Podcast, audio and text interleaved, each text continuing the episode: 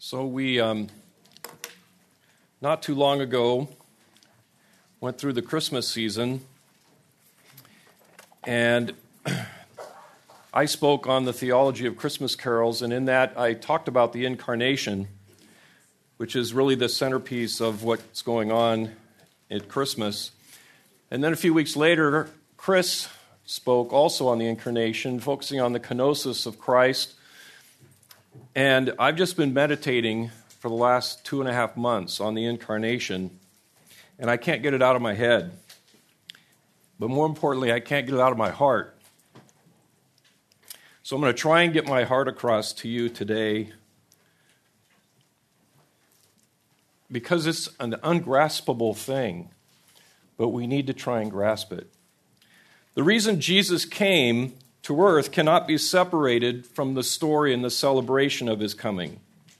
It's a crucially important doctrine, a critically important reality, and serious business. It's not a children's story. And we haven't done ourselves a favor by making it one.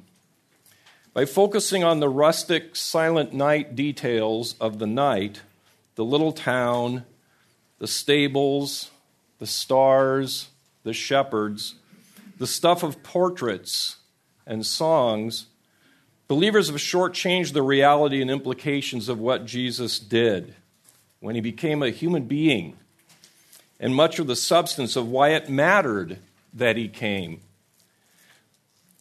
I, it's, I, I can't believe it's coincidence. It has to be providence, the two hymns that we sang in the service this morning, because those are the hymns that have been running through my mind, particularly And Can It Be? And you're going to hear some of that today. And then we come here, and Ferdy and his group reads a crucial portion of Isaiah 53. Couldn't be more appropriate. So,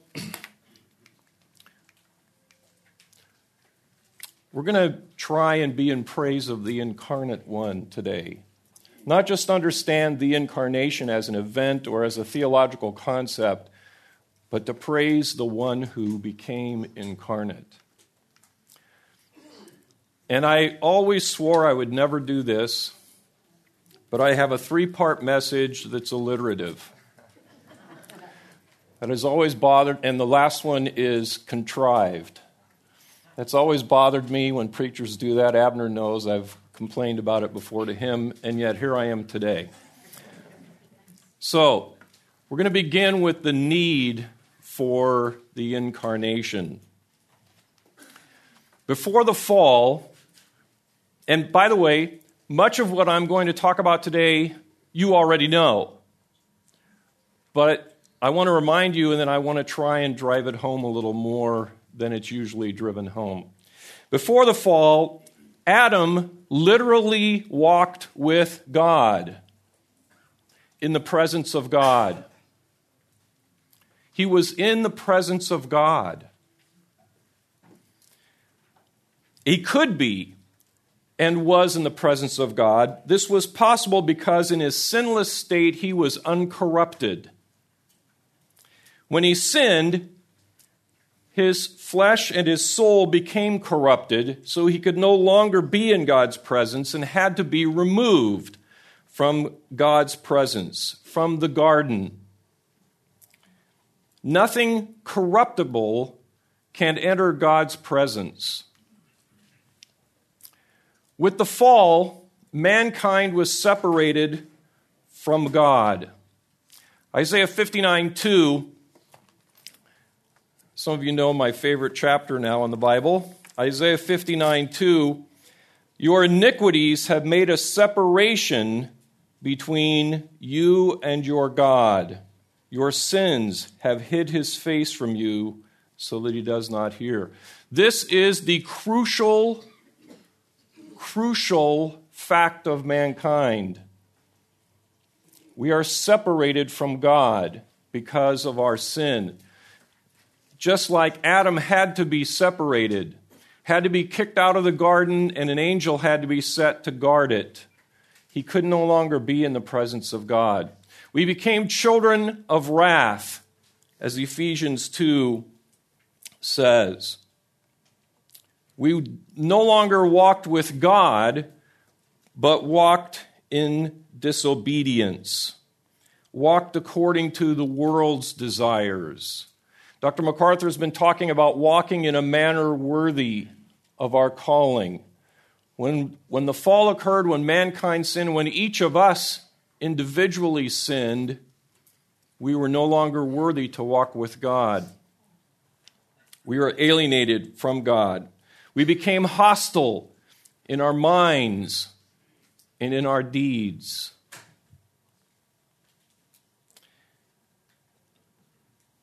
Isaiah 59 says this, verses 10 to 13.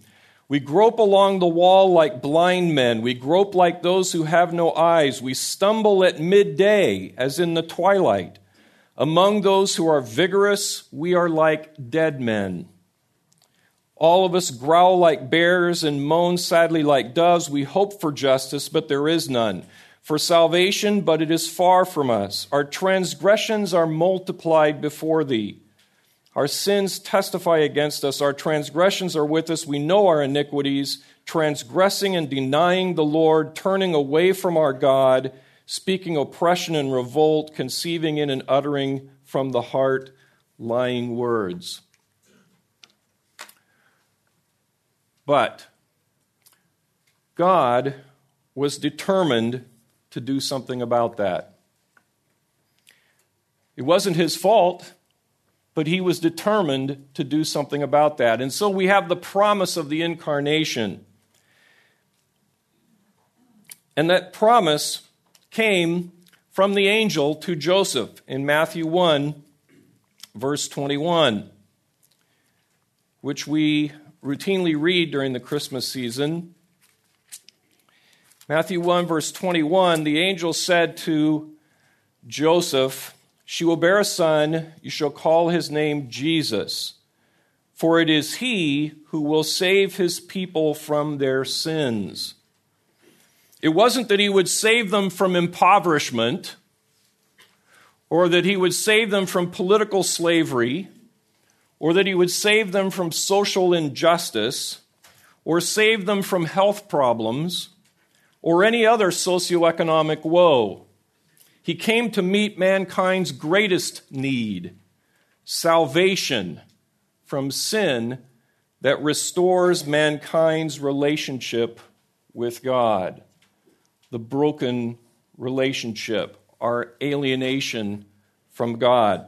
There's nothing we can do to restore that relationship. There's nothing we can do to gain a relationship with God, to dwell in His presence. We are as capable as dead men to act on our own behalf. Isaiah 59:10 says it, Ephesians 2 says it, and you remember that Dr. MacArthur covered that passage a couple of months ago. We are like dead men. I spoke about this once before and made Joe lie on the floor here, um, which I am still apologizing for. And I put a pill on his chest and I said, Okay, you're a dead man. Now take this pill to bring yourself back to life. And he couldn't do it because he was dead. And that was the point of the illustration. There's nothing we can do. Nothing we can do. We're as capable as dead men. We're totally and completely incapable. In light of that reality, God chose to intervene on our behalf, to restore us to a relationship with Him. Isaiah 59, after those very depressing and disturbing and, and desperate words, verse 16. And God saw that there was no man, that is, who could intervene and was astonished that there was no one to intercede. Then his own arm brought salvation to him. His own arm brought salvation to him. And that's what the incarnation is about God acting to intervene on our behalf to restore us to a relationship with Him. In addition to that, that plan required the incarnation of Jesus as a man. It required Jesus, the eternal third person, second person of the Trinity, who had always existed and who created all things. It required him to become one of his creation, to become a man, or at least the essence of his creation, a man. That plan also facilitated God's fulfillment of the promise he makes in Genesis 3:15 that one of Eve's seed will crush Satan. So these are the elements that are involved in the incarnation, and we need to turn now to the nature of the incarnation. That's the need for the incarnation. We are dead. We are desperate. We are hopeless. We are alienated from God. There's nothing we can do about it. Only God can reach out to do something about it. Brings us to the nature of the incarnation. You know, a focal point of the rustic nativity scene approach to the incarnation is emphasis on the baby, the child. Focusing on Jesus as an infant supports the world's narrative their preferred view of him as meek. Dr. MacArthur was talking about that this morning. Jesus as meek and mild and non threatening. To the extent that they can envision him as having chubby cheeks, cute little hands with dimples in place of knuckles. I'm reminded of all this because our second grandson is just a year and a half, and he still has dimples in place of knuckles. He still has adorably thick feet.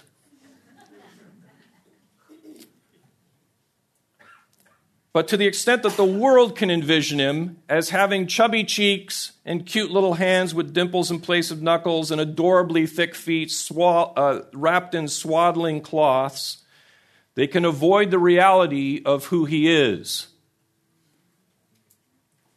It also aids them in picturing him as simply coming into being at this point, not being the eternal God, taking on flesh and dwelling among us. So let's look at the nature of the incarnation and try and get past the cute feet and hands. First of all, this is what I've been, this particular element is what I've been meditating on for the last two and a half months the unimaginable humility. The unimaginable humility that Jesus suffered in just becoming a human being. When we talk about the suffering of Jesus, we talk about the crown of thorns, we talk about him being beaten and spat upon, we talk about him having the spear stuffed in his side. We talk about him hanging on the cross and dying. And all of that is horrible suffering. But lots of people have suffered those things. Lots of people have suffered those things. A lot of the martyrs of the early church suffered worse physical things than that. But the real suffering of Jesus I would argue, is twofold. Uh, those are suffering, don't get me wrong. But what distinguishes the suffering of Jesus is, first of all, the primary suffering of Jesus, which is having the sins of the world placed on him. Having this sinless person, holy God in human flesh, take the sins of all of mankind on him. That's the ultimate suffering of Jesus. But I would argue the second worst suffering of Jesus, and perhaps a suffering, we can't imagine it, so who knows, perhaps almost as powerful as that suffering, which was simply becoming a man. Going from eternal glory in an entirely sinless environment where he's worshiped 24 hours a day, seven days a week, even though there isn't any time there and he becomes a man in a sinful, dark world. He comes from a world of light, and he becomes a human being in this dark, sinful world.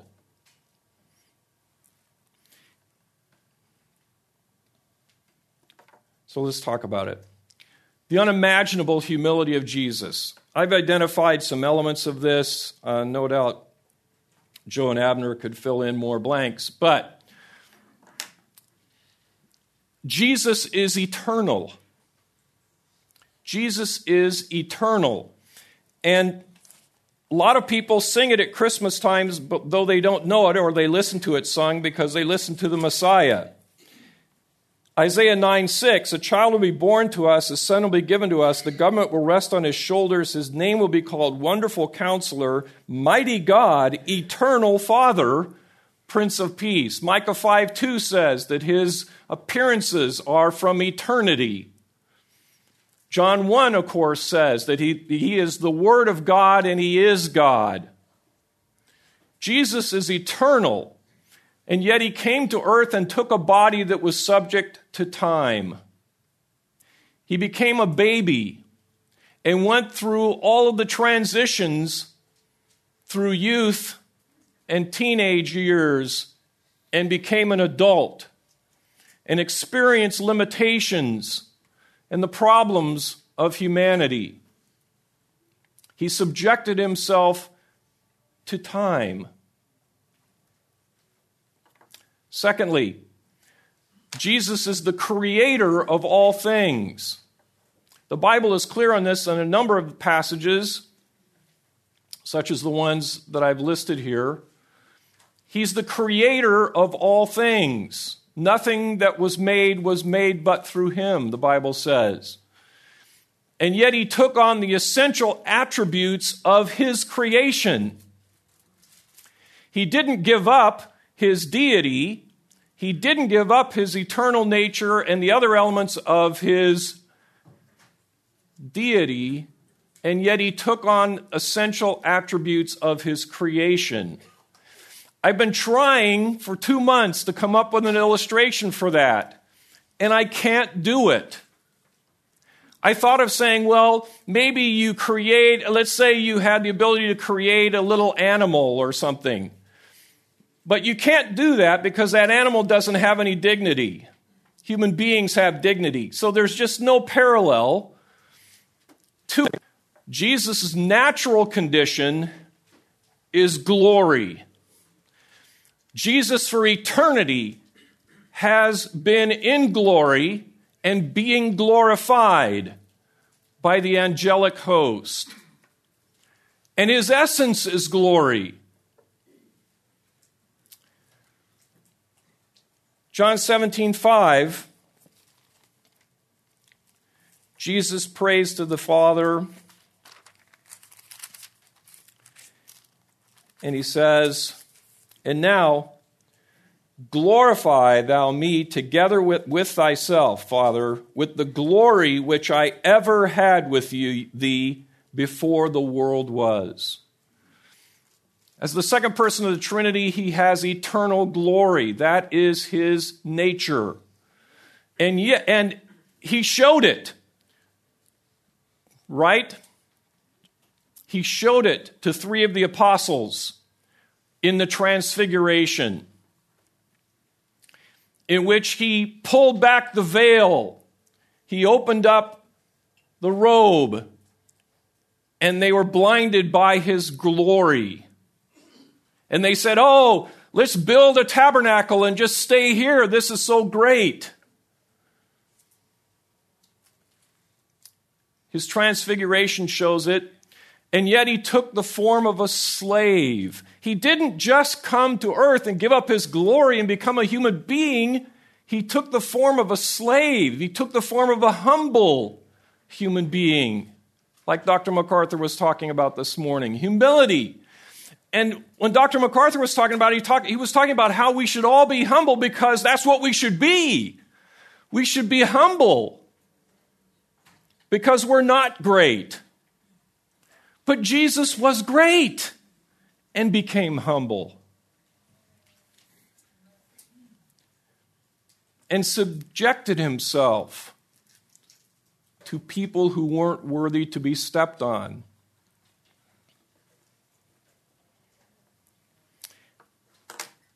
He washed people's feet. He washed the disciples' feet. Do you know that in, in Jewish culture at that time, a slave could not be required to wash feet? That was a task that was beneath the dignity of a slave. That's why Peter got so upset. You won't wash my feet. I mean, he was, he, he was Peter, but, it, but it, there was a basis for his complaint.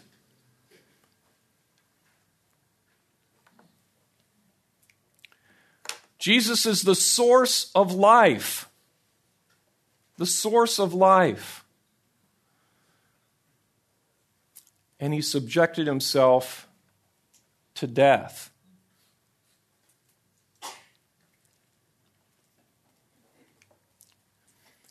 He's the source of light. Not only in the transfiguration did they see the light of his glory, and he's the source of literal light, but he's the sort, source of spiritual light, as opposed to the realm of darkness, Satan's realm of darkness. He is the source of spiritual light. He's the light of men. Spiritual light. Transferring us from the kingdom of darkness. And yet he died in darkness. Remember that at the crucifixion, when he died, it became dark.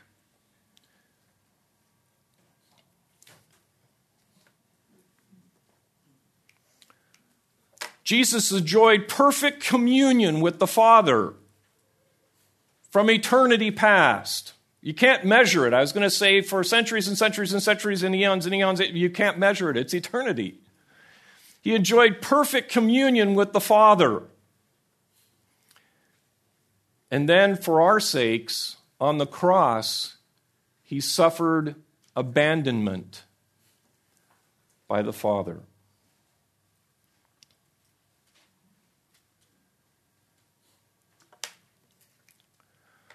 Jesus said, No one among men was greater than John the Baptist.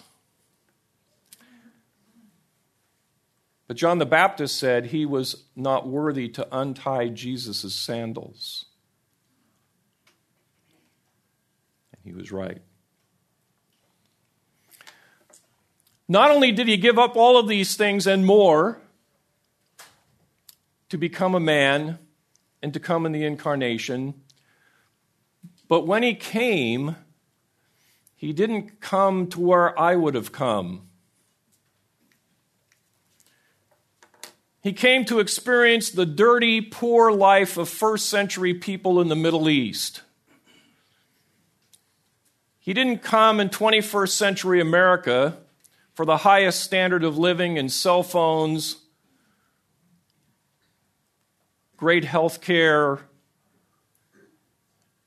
indoor plumbing. Because I teach history, people often ask me, if you could travel in time, where would you go? And I would say, well, not before 1960 or so.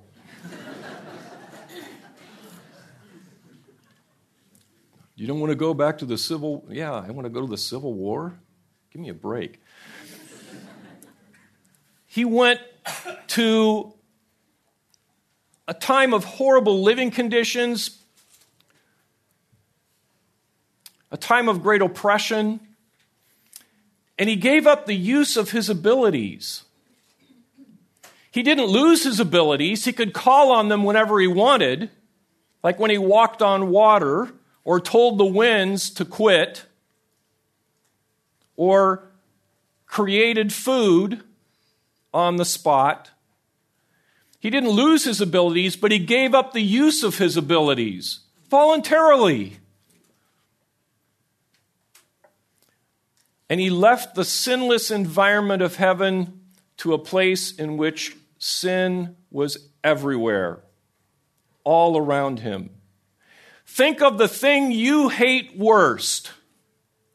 This, the only thing I can think of is uh, if someone made me be perpetually floating in coffee or some other nasty thing. Or, I'm sorry, I, I know this is probably not appropriate, but if you've ever seen Schindler's List, the little boy who hid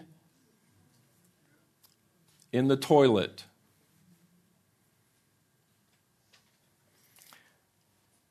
Sin all around. A sin filled environment for the holy God who cannot abide sin. He did that on voluntarily. He chose. Instead of being worshiped as he had been throughout eternity and will be for sempiternity in the future, he was surrounded by people full of pride, worshiping themselves and disdain for him. He took on the nature and the implications and limitations of a human body. He became subject to parents, subject to government officials, though he is the Lord of all.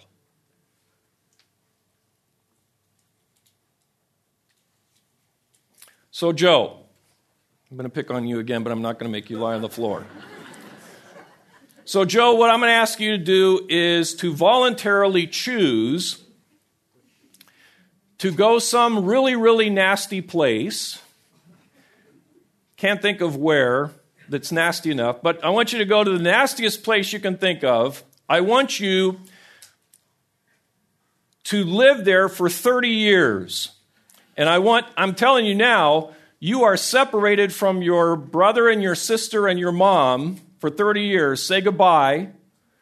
You are going to this nasty place and I want you to voluntarily become a, par- a quadriplegic and set aside your ability to do hardly anything. I want you to give up much of your mental capacity. You're not Dr. Zakevich anymore.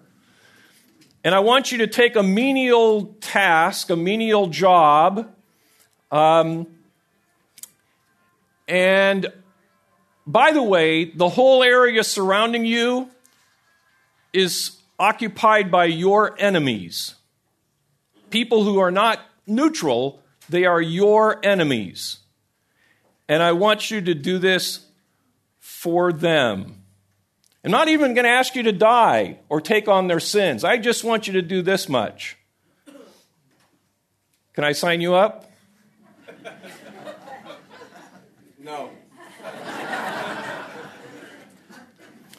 Abner,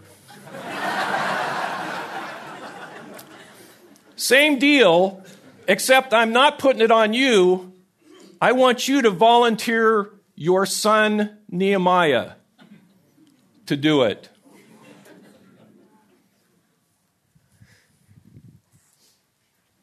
No.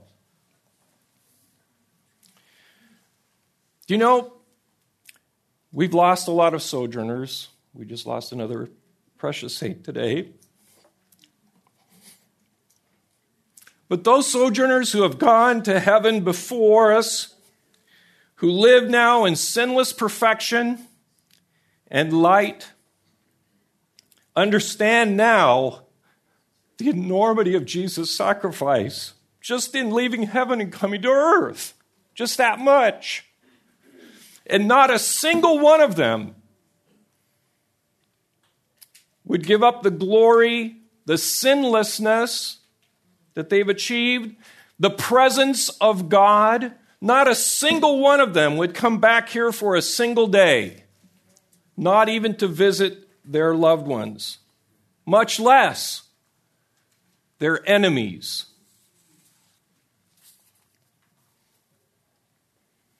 Other than bearing the sins of all mankind, Jesus' greatest suffering was just humbling himself to become a man. This degradation is arguably worse than being beaten and the physical aspects of the crucifixion.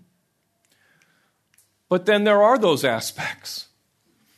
In addition, he came as the suffering servant, as we just read in Isaiah 53.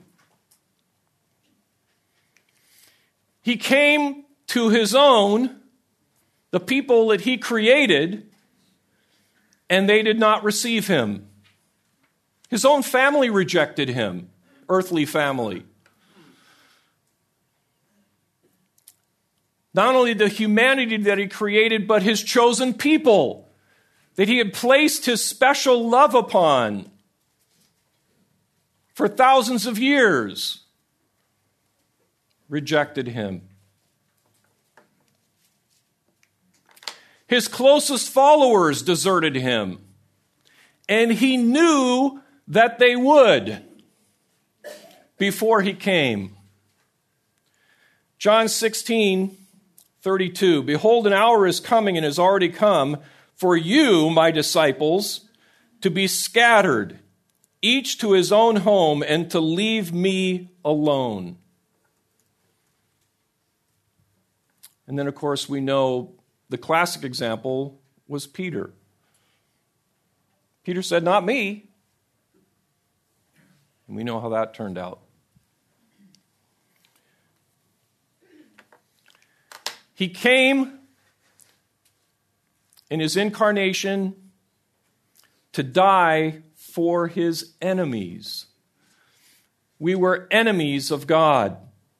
Romans 5, among other passages.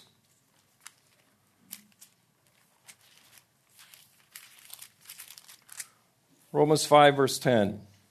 For if while we were enemies, we were reconciled to God through the death of his Son.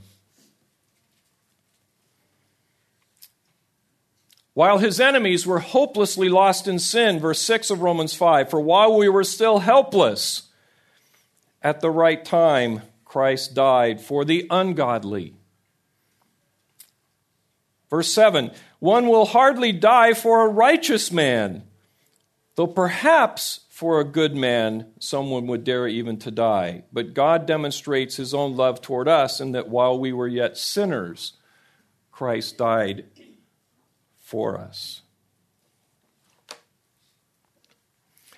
As per the passage that we read during the music period today, Jesus came as a righteous man to be crushed for our sake.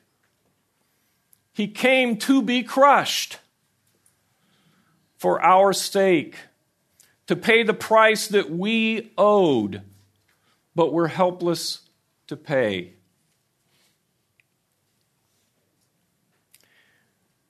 And you know what the Bible says? Yahweh was pleased to crush him. Yahweh was pleased to crush him. Kafate, the Hebrew word.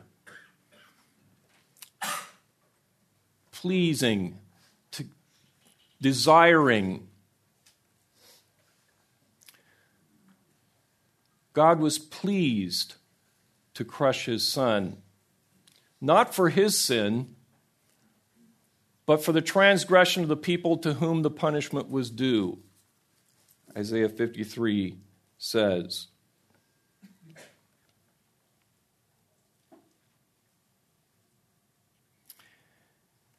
Yet, Yahweh is not pleased by the death of the wicked. Same word, same Hebrew word. Ezekiel 33:11 says that Yahweh is not pleased by the death of the wicked.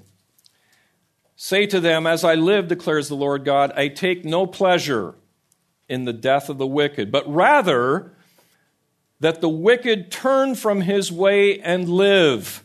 Turn back. Turn back from your evil ways, he says to Israel. He's not pleased by the death of the wicked, wanting them to repent. He is pleased to crush his son for those wicked.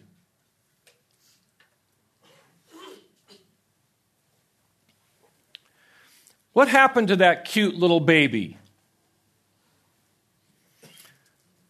Those chubby cheeks were slapped and punched. His baby bonnet was replaced by a crown of thorns. His cute little hands, with dimples in place of knuckles, had spikes driven through them to hang him, to support the weight of his body. Those cute fat feet, my favorite thing in babies, those cute fat feet, they were nailed to that cross. A spike was driven through them. His swaddling cloths were stripped of him. They stripped him naked, beat him, and then put a false robe on him. One of my favorite things to do with my five year old grandson, we have tickle periods like I used to have with his mother when she was young. You have to put your hands behind your head and see how long you can stand being tickled before you bring your hands down. You know what's amazing? My five year old grandson has that same talent that her mother had. She could do it forever. the one and a half year old is like our second daughter. All I had to do was go like this, and they're down. Don't even touch them. The cute baby's side was not tickled ultimately, it had a spear driven through it.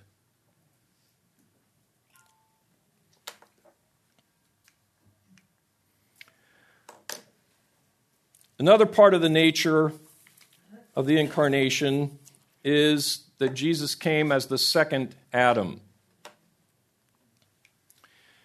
He came as the last Adam to succeed in righteousness and obedience where the first Adam failed. Like the first Adam, he was tempted in all ways. 1 John 2:16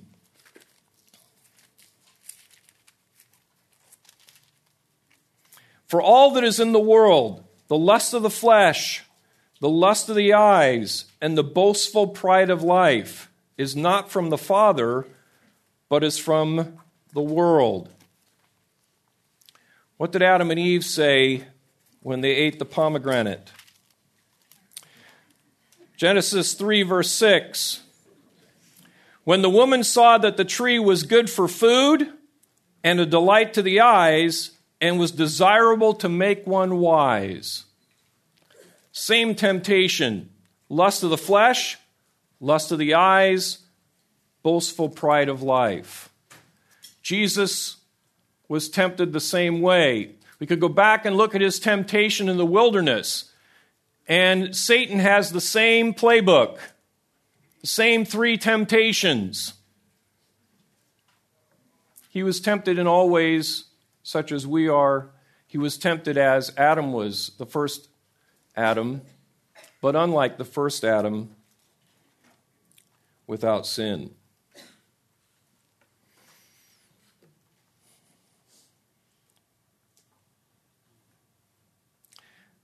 He came as last Adam to succeed in righteousness and obedience where the first Adam failed. The first Adam was made alive. The second Adam gives life. The first Adam was from the earth. The second Adam from heaven but came to earth on our behalf.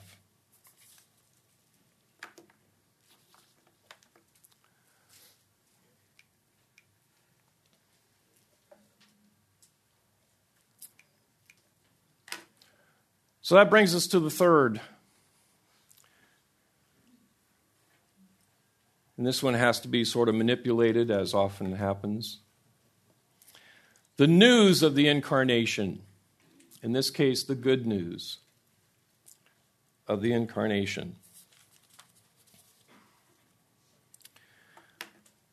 What happens as a result? Jesus reverses the curse of Adam. Romans 5. Starting in verse 12. Therefore, just as through one man sin entered into the world, and death through sin, so death spread to all men because all sinned. For until the law was in, uh, until the law, sin was in the world, but sin is not imputed where there is no law. Nevertheless, death reigned from Adam until Moses, even over those who had not sinned in the likeness of Adam's offense, who was a type of him who was to come, a type of him who is to come. But the free gift is not like the transgression. For if by the transgression of the one the many died, much more did the grace of God, and by the gift of God, the grace of the one man, Jesus Christ, abound to the many. And the gift is not like that which came through the one who sinned. For on the one hand, the judgment arose from one transgression, resulting in condemnation. But on the other hand, the free gift arose from many transgressions, resulting in justification. For if by the transgression of the one death reigned through the one, much more those who receive the abundance of grace and of the gift of righteousness will reign in life through the one, Jesus Christ. So then, as through one transgression there resulted condemnation to all men, even so, through one act of righteousness, there resulted justification of life to all men. For as through the one man's disobedience the many were made sinners, even so through the obedience of the one the many will be made righteous. Did you get it? Paul just said it about seven ways. He reverses the curse of Adam, the second Adam. What does that mean? That means believers are redeemed.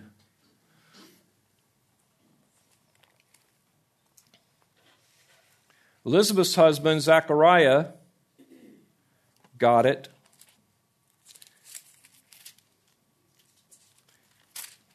In Luke 1, Zacharias was filled with the Holy Spirit of verse 67 and he prophesied. And here's what he said in verses 68 and 69 Blessed be the Lord God of Israel, for he has visited us and accomplished redemption for his people. He has raised up a horn of salvation for us in the house of David, his servant.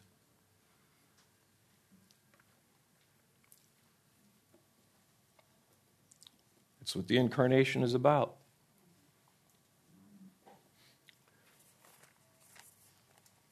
Galatians 3:13 Christ redeemed us from the curse of the law, having become a curse for us. The eternal holy God became a curse for us. That's not all. Believers are justified before God.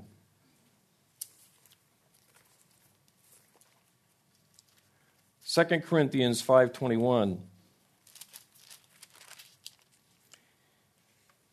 He, God, made him, Jesus, who knew no sin, to be sin. To be sin on our behalf that we might become the righteousness of God in him. God treated Jesus as if he lived my life. And now he treats me as if I lived his life.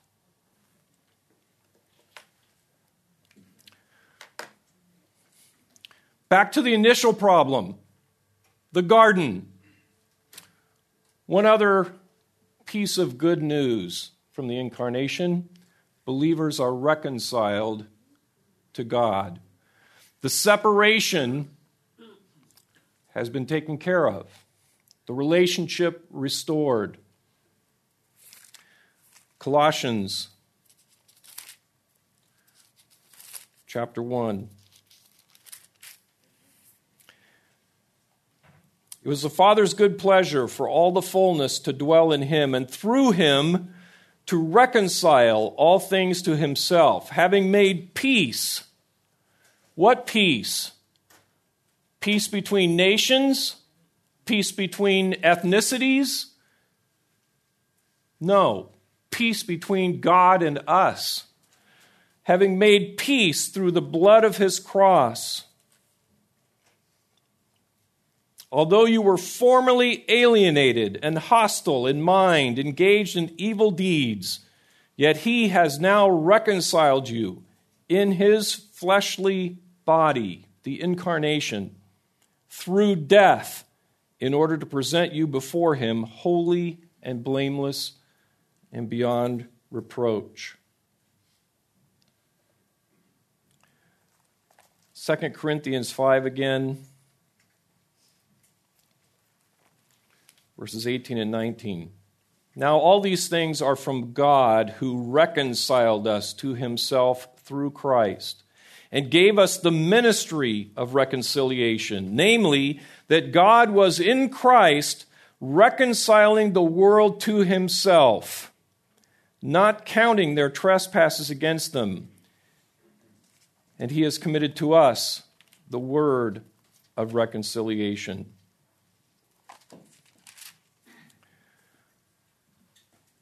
My favorite chapter in the Old Testament, at least, Isaiah 59, which says in verse 2 Your iniquities have made a separation between you and your God. In verse 16, God says, There's no one to fix this, so my own arm will bring salvation. Says in verse 20, A redeemer will come to Zion. That was the plan.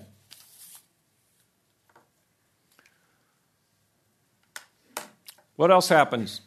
Believers are glorified. Jesus goes from glory down to humility, humbles himself, lives in this disgusting world, and as a result, believers are glorified, like Janie Spear. Colossians 3.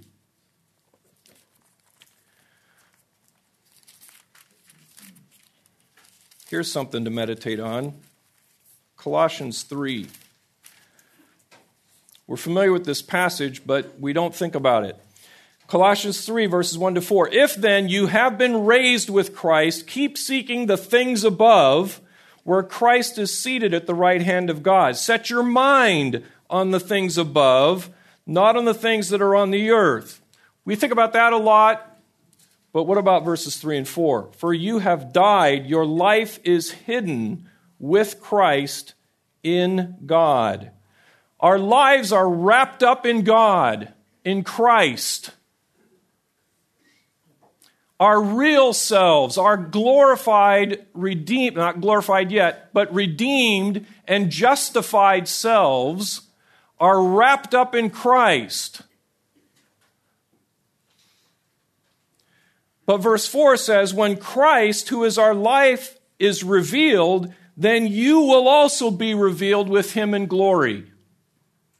Think of it like Jesus has a big robe and we're all wrapped up in the robe.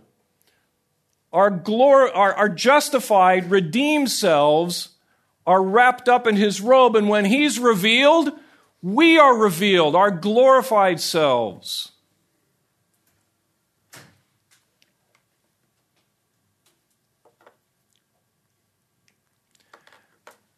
And believers are given resurrection bodies.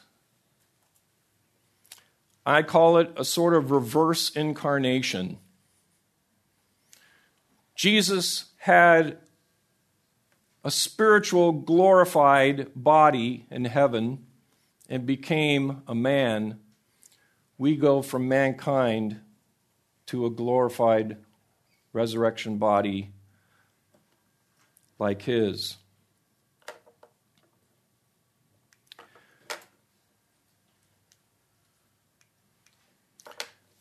Also, part of the good news, Jesus fulfilled Genesis 3:15 and crushed Satan. He crushed Satan. Just as God said he would.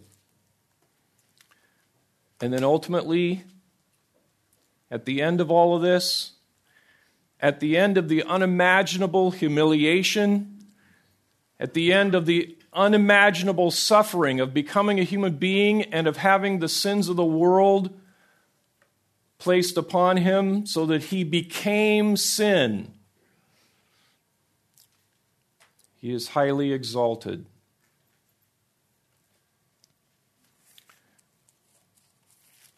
Philippians chapter 2.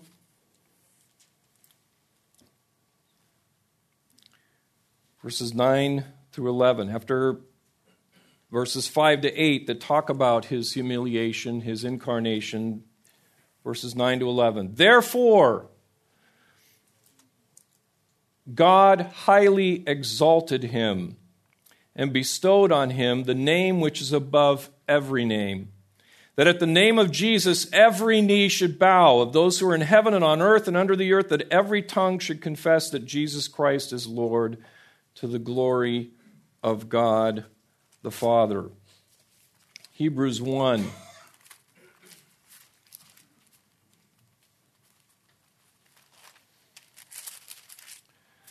He is the radiance of God the Father's glory, the exact representation of his nature, and upholds all things by the word of his power. When he had made purification of sins, he sat down at the right hand of the majesty on high. He's exalted. He was humbled. He humbled himself. And as a result, he was exalted. And Paul tells us in Philippians 2 that we should have this attitude in ourselves. And Peter says in 1 Peter 2, he left us an example to follow.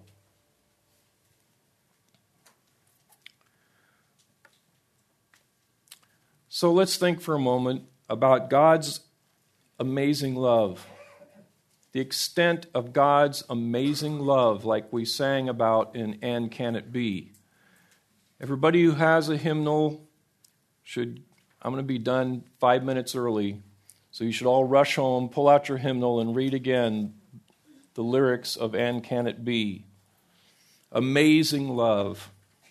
God was absolutely determined to restore, to provide a means of restoring his relationship with a chosen portion of mankind, to reconcile some of them to himself. He carried out a plan to arrange to spend sempiternity. We talk about eternity, but eternity means past and future. Only God is eternal. We will never be eternal. We will be sempiternal. That means starting from when we started, we will have no end.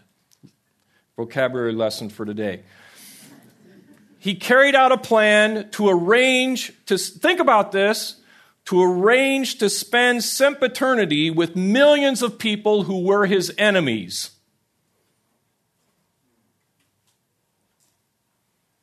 He says, I go to, Jesus said, I go to prepare a place for you. Do you go to prepare a place for somebody who hates you? An enemy? Somebody who ripped you off? Somebody who insulted you? Somebody, whatever. God carried out a plan to arrange to spend sempiternity with millions of people who were his enemies. Jesus humbled himself beyond our capacity to grasp and carried out that plan. And having finished it, he went to prepare a place for us, the former enemies. in God's presence for sempiternity. How does the song go? Amazing love. Father, we we don't have capacity to thank you.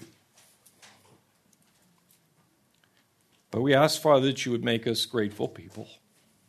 Amen.